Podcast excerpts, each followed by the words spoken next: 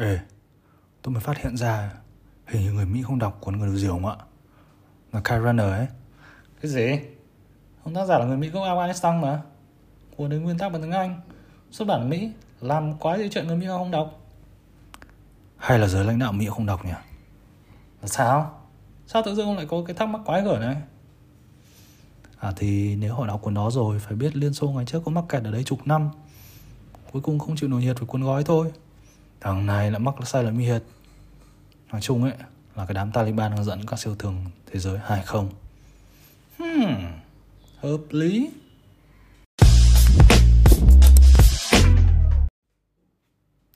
Chào mừng các bạn đã đến với Brain Hub, nơi mọi ý tưởng giao thoa để não của bạn được kích thích. Tôi là Lân và podcast hôm nay sẽ xoay quanh chủ đề những bài học mà chúng ta có thể rút ra được từ cuộc chiến tranh ở Afghanistan. À, đầu tiên thì có thể một số thính giả đang thắc mắc rằng cậu Hoàng, ờ, uh, co-host của podcast Brain Hub đã xuất hiện trong tập 1 ở đâu để mà tôi lại ờ, phải solo hai số gần đây.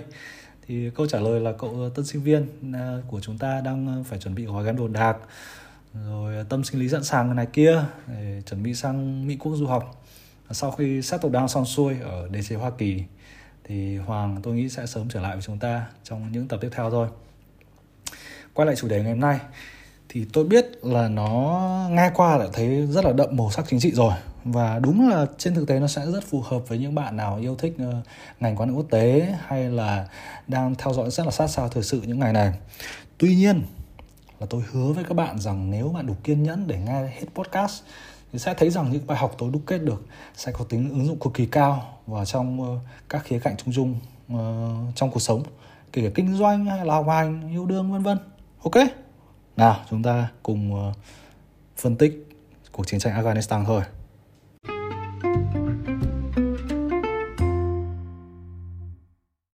Cuộc chiến tranh ở Afghanistan bắt nguồn từ đâu? À, tôi nghĩ rằng một cái câu trả lời thật sự là đầy đủ chi tiết và bao trùm thì nó hơi nằm ngoài khả năng của tôi. Tuy nhiên là với những bạn nào chưa thực sự nắm rõ những cái ờ, nguồn gốc của cuộc chiến tranh này thì tôi có thể tóm tắt một cách rất là ngắn gọn như sau. Đại loại ấy là cách đây 20 năm các bạn nhớ đúng không? Có vụ ngày 11 tháng 9 uh, ờ, hai cái máy bay nó đâm đổ sầm tòa tháp đôi của Mỹ thì cái nhóm khủng bố đứng đằng sau cái cuộc tấn công đấy là nhóm Al-Qaeda đúng không?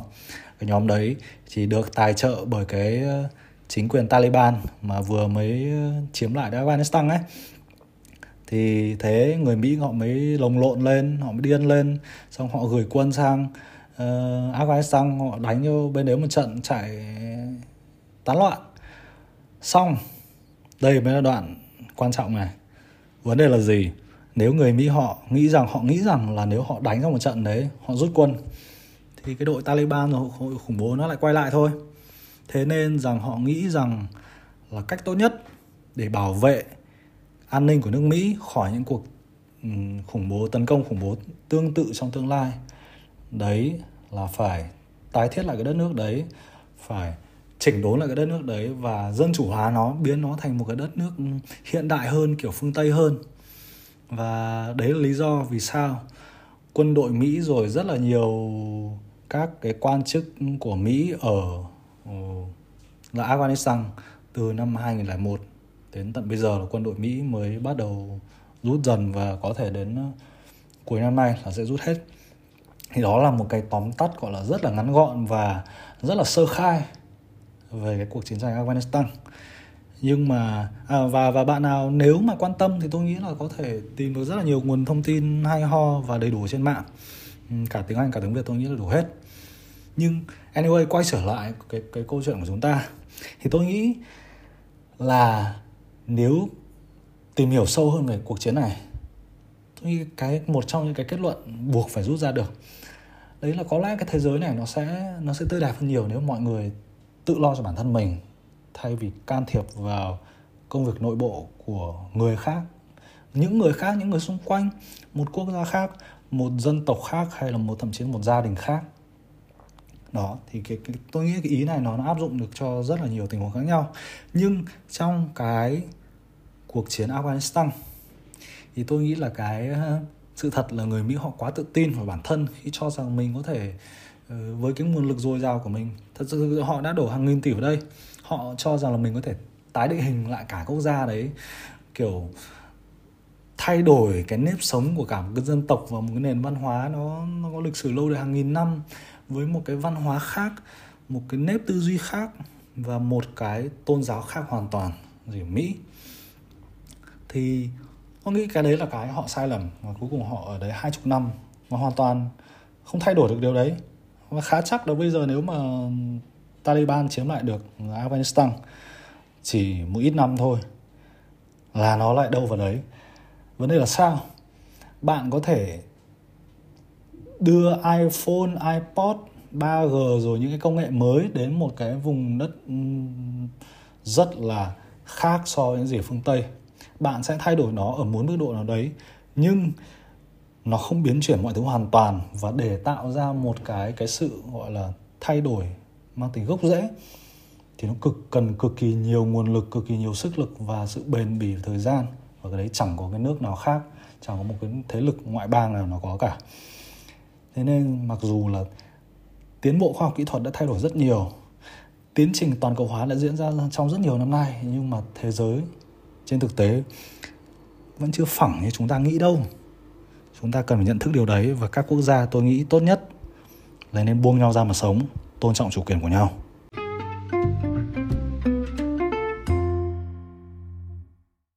Cái bài học này có lẽ là có tính ứng dụng rất cao cho cuộc sống thường nhật của chúng ta. Tại vì chắc chắn là bạn và tôi cũng đều ở trong cái tình huống mà mình cảm thấy là mình muốn giúp đỡ ai một người anh chị em hay bạn bè gì đấy của mình họ gặp khó khăn hay thậm chí họ cầu cứu mình. Ờ, nhưng trên thực tế để mà cứu giúp một ai đấy để để thay đổi một đời người thì nó cực kỳ khó và chủ yếu nó phải dựa vào cái sức lực và cái cái nỗ lực cái cố gắng cái ý chí cái quyết tâm của họ và cũng như những cái điều kiện khách quan khác. Chứ không phải là mình cứ đổ công đổ sức vào mọi thứ là được.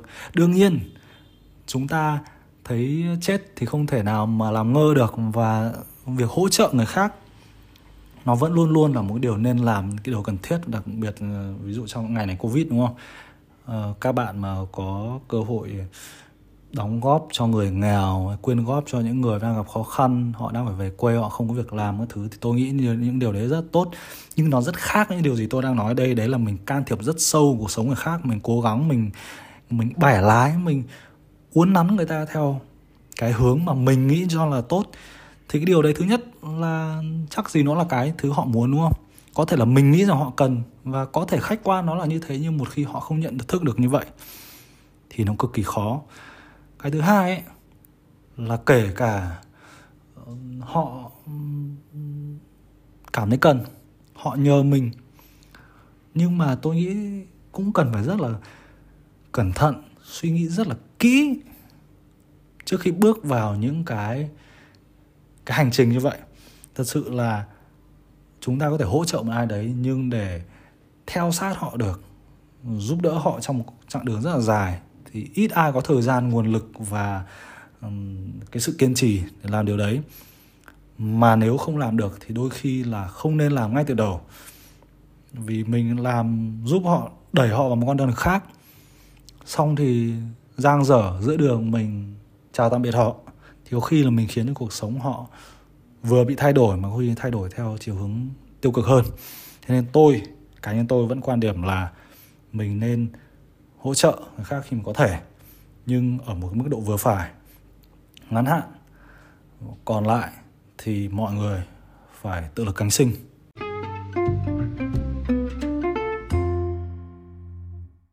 bài học thứ hai mà tôi rút ra được là chúng ta cần phải cẩn thận một chút khi so sánh tình huống hiện nay ở Afghanistan với câu chuyện Sài Gòn của năm 1975. Ờ, cách đây một hai hôm thì tôi có tình cờ nhìn thấy được trên ờ, Facebook một bạn trẻ Việt Nam ấy đăng lên một cái ảnh hoặc là hai cái ảnh đặt cạnh nhau. Hình như đều ở trên uh, nóc của tòa đại sứ quán Mỹ ờ, năm 1975 và năm 2021 một cái đưa nhà Sài Gòn một cái ở Kabul hiện nay. Và có những dòng người họ đang chờ tìm cách bám lên máy bay trực thăng này kia. Nói chung nhìn rất là giống nhau. Tôi không biết đấy là ảnh photoshop hay không. Và đương nhiên thoạt qua nhìn thoáng qua cái ảnh như vậy thì nhiều người sẽ nghĩ rằng ôi hai cuộc chiến tranh là giống nhau. Này kia nó cũng có những nét tương đồng nhất định nhưng mà chúng ta phải cẩn thận. Đừng có nói một cách bâng quơ là quá là chủ quan ui ơi, cái, cái cuộc chiến tranh hiện nay Afghanistan nó chả khác gì chiến tranh Việt Nam ngày xưa cả. Hai cái nó có những nét tương đồng nó có những sự khác biệt rất lớn. Ví dụ như là bản thân văn hóa lịch sử Việt Nam Afghanistan nó có giống nhau đâu và cái cách cái lý do cuộc chiến nó bắt đầu nó có giống nhau đâu. Cái bối cảnh lịch sử cũng có khác nhau hoàn toàn. Ờ, cái diễn biến nó cũng khác nhau rất nhiều. Thế nên là mình không thể nào nói một cái chủ quan như vậy được mà nó sẽ thể hiện mình là người thực sự là thiếu hiểu biết chứ không hay ho gì cả. Mặt khác nó có những nét tương đồng. Nó có những nét tương đồng đáng chú ý. Ví dụ thế này. Uh, tôi nghĩ cái cuộc cả hai cuộc chiến nó đều buộc chúng ta phải khẳng định một điều rằng là chiến tranh ấy, nó không phải là câu chuyện vũ lực mà chiến tranh như là Clausewitz nói là chiến tranh phục vụ mục tiêu chính trị. Cái việc đánh thắng một hai trận cả cuộc chiến rồi mình giết được bên kia nhiều người hơn nó chẳng có ý nghĩa gì cả. Nếu cuối cùng mình không đạt được cái mục tiêu chính trị của mình, đúng không ạ? Thì Mỹ chắc chắn là lính Mỹ chết ít hơn quân Afghan. Rồi người Việt Nam ngày xưa cũng hy sinh nhiều hơn. Nhưng mà có ý nghĩa gì đâu. Cuối cùng người Mỹ họ mất hàng nghìn tỷ đô. Họ đầu tư 20 năm trong cái cái cái chi phí cơ hội rất lớn. Và cũng họ không đạt được mục tiêu của họ. Thì như thế là cái cuộc chiến tranh nó vẫn thất bại. Cái thứ hai đấy là cái cái điểm tương đồng nữa. Ờ, trong cả hai cuộc chiến thì bên yếu thế hơn cuối cùng đã giành chiến thắng chung cuộc. Và cái cách thức họ giành chiến thắng thì nó cũng hơi giống nhau giống nhau ở cái điểm là nó yêu đều yêu cầu cái sự kiên trì và họ sử dụng cái chiến lược ừ, bất cân xứng để đối phó với kẻ địch mạnh hơn. Bất cân xứng ở đây nó bao gồm những cái, cái, cái kiểu chiến tranh du kích này kia. Và đại loại là chúng ta không đương đầu đánh nhau, đấm tay bo với kẻ địch mạnh hơn. Giống như quân mỹ họ thích đánh nhau trực diện, đúng không ạ? Cả quân đội họ rất là tối tân, rất là đông. Nhưng mà mình mà làm như thế thì mình chỉ có chết. Thì cái bên yếu hơn, họ phải sử dụng một cái chiến lược khác để họ đối phó với kẻ địch mạnh hơn. Mà cuối cùng họ bào mòn cái tinh thần chiến đấu của đối phương và cái ý chí chính trị của quân địch và cuối cùng là bên kia phải rút lui mà thôi. Thì cái đấy tôi nghĩ nó quan trọng ở một điểm. Nó dạy cho chúng ta điều gì? Nó dạy chúng ta việc ờ, cái, cái giá trị của lòng kiên trì. Là một trong những thứ mà ở một mức độ lý thuyết chung chung có lẽ gần như ai cũng hiểu được. Nhưng mà trên thực tế thì chúng ta chẳng có mấy cơ hội để rèn luyện cái tính kiên trì. Đấy thì nhiều khi là phải biết chờ đợi. Ờ, tôi nếu tôi không nhầm thì người ta có một con số gì đấy đại loại là 90% startup đều chết trong một hay ba năm đầu tiên ấy. Tôi tôi không chắc được. Những đại loại như thế tức là ờ, cái cái thông điệp đây là startup thường đại đa số là chết rất nhanh chết rất sớm. Nhưng nếu mà nó qua được hình như năm thứ ba thì nó sẽ trụ vững. Ờ, người làm kinh doanh thì tôi nghĩ là không phải ai cũng dành thời gian chuẩn bị kỹ lưỡng cho cái việc ừ, cho những cái tình huống xấu nhất. Và họ cũng ít khi lên plan cho cái việc là đơn giản là sống sót qua những giai đoạn khó khăn. Nhưng đôi khi cái điều đấy lại là cái điều quan trọng nhất. Bạn đừng nghĩ rằng là ờ, cứ phải ngồi brainstorm những ý tưởng hay mới lạ tìm cách ừ, mở rộng được thị phần của mình hay là nghĩ ra các sản phẩm mới mới là cách để thành công cái điều đấy nó nó tốt. Nhưng nó không thay thế được cho cái việc là chúng ta phải nghĩ ra làm sao để mình sống sót qua cái giai đoạn đầu đã. Đôi khi cứ cầm cự cầm cự thôi, rồi thời thế nó thay đổi. Có thể nhân sự thay đổi, có thể là tự nhiên dòng tiền chúng ta thay đổi, hay là có một cái tiến bộ khoa học kỹ thuật gì đấy, hay một cái sự kiện gì đó nó xảy ra. Và nó làm thay đổi cuộc chơi hoàn toàn.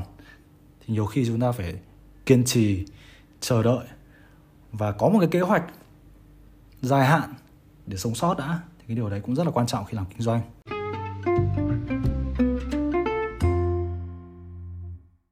Bài học thứ ba liên quan tới covid và liên quan tới chủ đề này thì tôi nghĩ có hai câu chuyện đáng nói ở đây.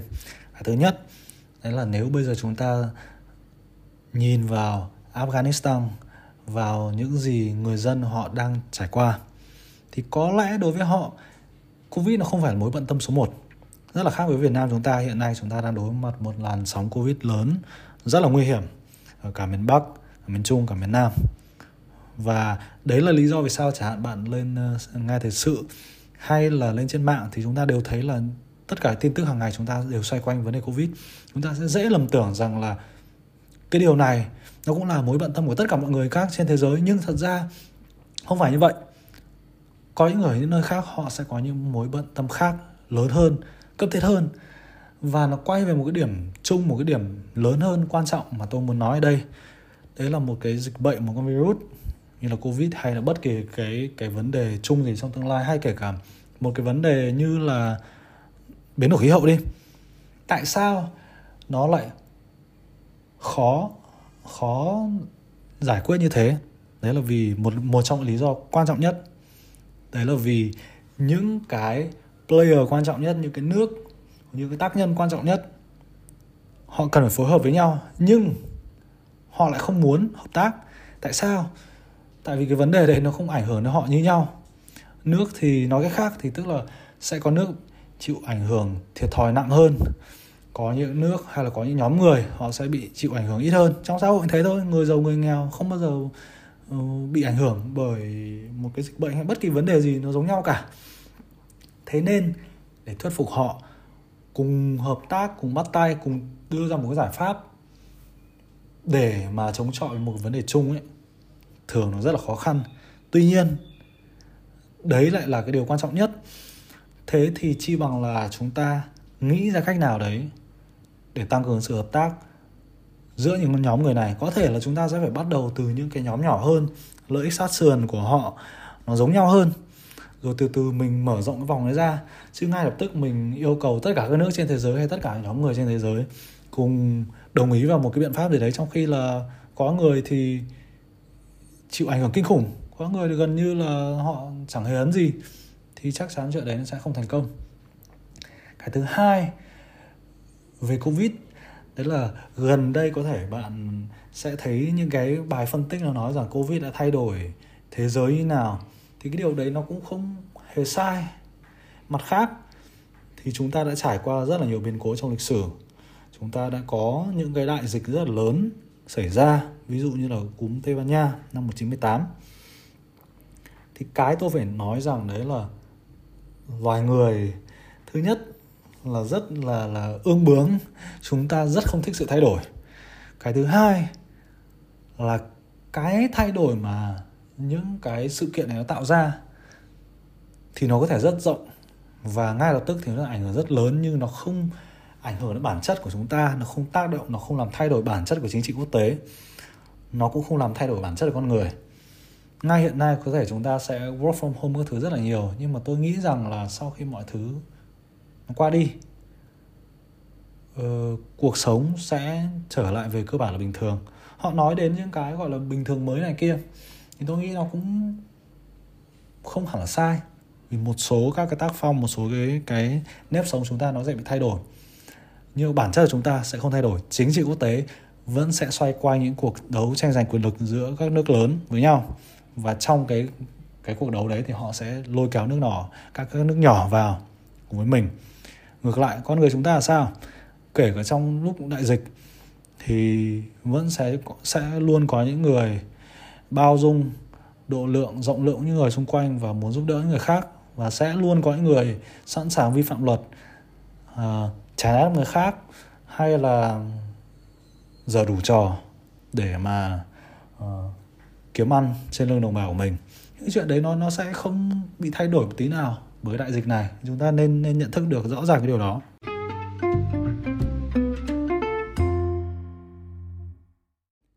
Bài học cuối cùng và vô cùng quan trọng, đó là rút lui và từ bỏ mục tiêu mình đang theo đuổi, không nhất thiết là hèn hay là kém. Cá nhân tôi, có thể các bạn cũng đã cảm nhận được điều đấy. Thì tôi rất là ủng hộ cái việc ông ờ, Joe Biden, tổng thống Biden quyết định rút toàn bộ quân Mỹ ra khỏi Afghanistan. Bản thân tôi nghĩ là cái việc Mỹ xuất hiện đấy ngay từ đầu nó một ý tưởng tồi tệ rồi. Có thể cái việc họ đánh đuổi Al-Qaeda rồi săn Bin Laden bằng được đấy là một cái mục tiêu chính đáng. Tuy nhiên cái việc họ, họ ở lại đấy 20 năm và tìm đủ mọi cách để biến Afghanistan thành một cái đất nước khác giống hình ảnh nước Mỹ hơn thì tôi nghĩ đấy là là cái tư duy hoàn toàn sai lầm. Nó chẳng giúp đỡ cho ai cả tôi không nghĩ là nhiều người Afghanistan họ cũng cũng cũng muốn điều đấy. Đương nhiên, có thể cái cuộc sống họ trước đây cũng rất là khổ. Nhưng mặt khác, họ cũng không thích việc người nước ngoài đến và bảo họ phải làm này làm này đi. Chúng mày lạc hậu lắm, phải sống bọn tao. Chẳng có ai thích bị như thế cả. Anyway, quay trở lại cái cái cái điểm chính của tôi ở đây. Đấy là đôi khi điều khôn ngoan nhất một người có thể làm, đấy là dừng cái gì mình đang làm và chuyển sang một công việc khác. Thì ở đây tôi muốn nhắc đến một cái khái niệm mới, tôi thấy rất là hay, đó là perseveration. Tôi nghe được trong một cái podcast của bà Angela Duckworth, tên là gì nhỉ? No Stupid Question cũng ở trên Spotify. Và cái cái cái cái từ perseveration hơi khác cái từ perseverance đấy, một cái là kiểu kiên trì mình, nỗ lực mình theo đuổi một mục tiêu chính đáng. Perseveration nó nôm na là bạn rất là vướng bỉnh và bạn cứ ừ, không chịu buông bỏ. Bạn cắm đầu cái gì đấy và bạn không chịu dứt nó ra. Trong khi là nó đang gây tổn thất, gây thiệt hại cho bạn. Thì nó rất giống là những gì người Mỹ đấy đã làm ở Afghanistan trong một thời gian rất dài và kể ngày xưa ở Việt Nam nữa. Thì câu hỏi đây, đấy là khi chúng ta bước vào một cái gì đấy, đúng không? Đương nhiên nó sẽ, người ta bảo là vạn sự khởi đầu nan, thì ắt là sẽ có những giai đoạn khó khăn và chúng ta phải vượt qua nó như tôi đã nói đoạn ban đầu. Cái điều đấy chúng ta phải xác định trước. Tuy nhiên, tôi nghĩ những cái người khôn ngoan nhất họ sẽ luôn đặt ra cho mình một cái khung thời gian hoặc là một cái cột mốc nào đấy và họ sẽ bảo là nếu tôi trụ qua được cái này thì tôi sẽ chiến đấu tiếp còn nếu mà tôi đã nỗ lực hết sức, tôi dồn hết tất cả công sức tôi vào cái này rồi, mà đến hết cái cột mốc nào đấy, mọi thứ nó vẫn chưa đâu vào đâu cả, thì tôi sẽ tạm dừng cái dự án này hoặc là cái công việc này hoặc cái công việc kinh doanh này. Tôi sẽ chuyển sang điều khác, tôi nghĩ đấy đấy là khôn ngoan. Đấy. Và nếu câu hỏi ở đây là why should we quit, tức là chúng ta nên nên từ bỏ mọi thứ lúc nào ấy thì tôi nghĩ là nó cũng hơi khó để đưa ra một câu trả lời mang tính công thức.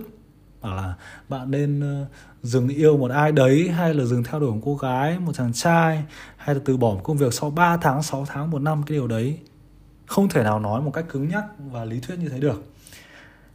Cái mà chúng ta có thể làm là gì? Cái mà chúng ta có thể làm ấy, là tự suy nghĩ về cái tình huống của mình tự đề ra một cái timeline cho bản thân một khung thời gian và cái khung thời gian đấy nó phải logic nó phải dựa trên một cái tiêu chí nào đấy có thể là bây giờ giả sử chúng ta mở một cái quán cà phê đi và chắc chắn là sẽ có xác suất là nó sập sau một khoảng thời gian nhất định thì nó có thể là 3 tháng, 6 tháng, 12 tháng chúng ta sẽ cho mình một khoảng thời gian đúng không ạ? Thế làm sao ra quyết định đấy được? Thì chúng ta phải có thể dựa trên số tiền, có thể mỗi tháng mình biết là à cái chi phí cố định nó sẽ từng này từng này từng này. Và mỗi ngày chúng ta cần phải bán từng này để hòa vốn rồi vân vân vân. Thế thì chúng ta sẽ tính ra ví dụ như là mỗi tháng sẽ tốn mất 10 triệu và mình có khoảng tầm 100 triệu để đầu tư dự án này. Thế thì mình sẽ bảo là ok ngay từ đầu tôi đã nói rằng là nếu hết 10 tháng mọi thứ vẫn là đẹp kinh doanh không tốt, tôi sẽ chấm dứt cái dự án này. Chuyển sang một con đường khác. Thì đừng nghĩ rằng là cái điều đấy là hèn hay là kém hay là gì cả, hay là bạn phải cố thêm tí nữa. Cái cố thêm tí nữa đấy thi thoảng có thể đúng, nhưng nó phải rất là tùy thuộc với tình huống. Chứ nó không thể nào mà là một cái thứ bạn nói trước ngay từ đầu được. Nhìn chung ấy là mình nên đi theo kế hoạch ban đầu mình lập ra còn cái cái cái du di đấy là thường là nó rất là phụ thuộc vào những yếu tố nó, ngay lúc đấy nó xảy ra mình không thể dự báo được trước. Nhưng cái điểm mấu chốt tôi muốn nói đây, đấy là việc khi mình dừng như vậy, nó không phải là kém, thật ra nó rất thông minh. Tại sao? Tại vì khả năng cao, bất kể cái việc gì đấy bạn đang theo đuổi, nó không phải là cái duy nhất bạn có thể làm được. Còn rất nhiều điều khác mình quan trọng để mà để mà thực hiện trong cuộc sống này, đúng không ạ? Có rất nhiều thứ khác.